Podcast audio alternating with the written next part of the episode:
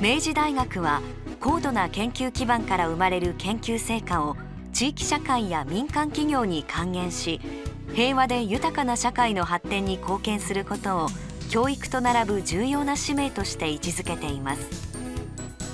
2008年度には文部科学省が公募するグローバル COE プログラムの数学物理学地球科学の分野において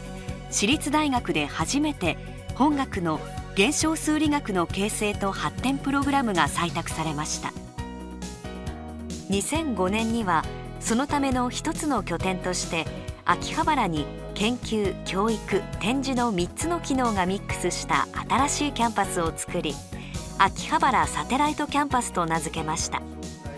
総合大学の利点を生かした大型プロジェクトの下で日々多くの分野の研究が進められその中には文部科学省の選定を受けている研究も多数含まれています。学生たちが積極的に取り組む数々のプロジェクト。その成果に大きな期待が寄せられています。明治大学では文部科学省の私立大学学術研究高度化推進事業に基づくハイテクリサーチセンター整備事業学術フロンティア推進事業社会連携研究推進事業オープンリサーチセンター整備事業に複数の大型プロジェクトが選定され研究を推進しています。数多い特色ある研究の中からここでは大型研究の中のハイテクリサーチセンター整備事業の一つ電気電子工学における環境対応型エネルギー素材の開発とその応用研究をご紹介します。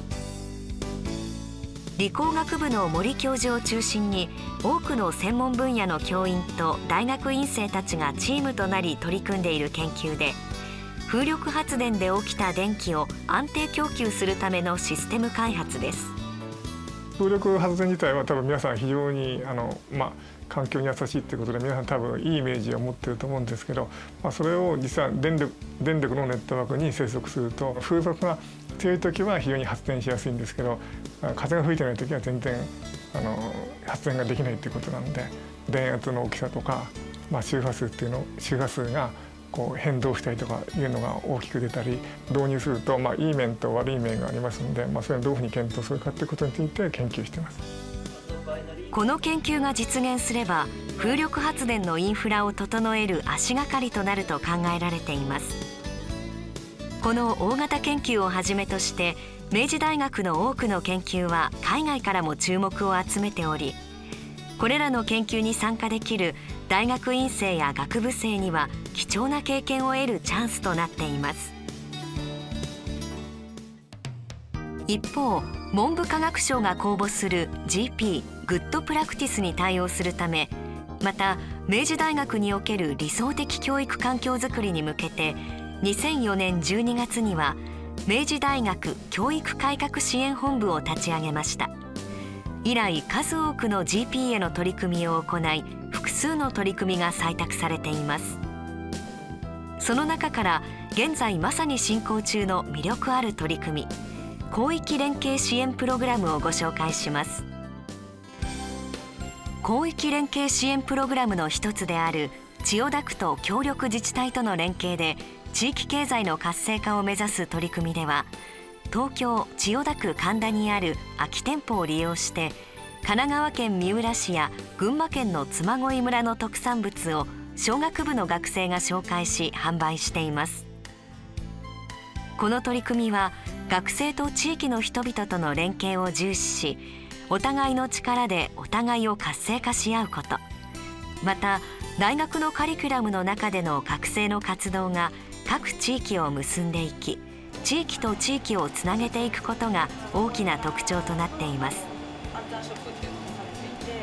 積極的にこの活動に取り組む学生はここでも多くのことを体験し学んでいます。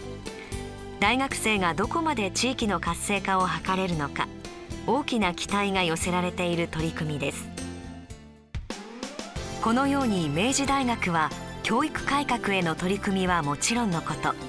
地域社会世界へ向けた知の発信を目指して常に改革を進めています。秋葉原クロスフィールドにサテライトキャンパスを開設したのもその一環。ここでは IT 関係を中心とした産官学連携の先端的な取り組みに関わる事業を展開します。秋葉原駅から徒歩1分という便利さを生かしてリバティアカデミーのビジネス講座なども開講しています。総合大学の力を結集して文理融合型の研究教育テーマを推進し研究教育の発展と積極的な社会貢献を目指す拠点秋葉原サテライトキャンパス。学生はここでも新たな学びを発見する環境を与えられます。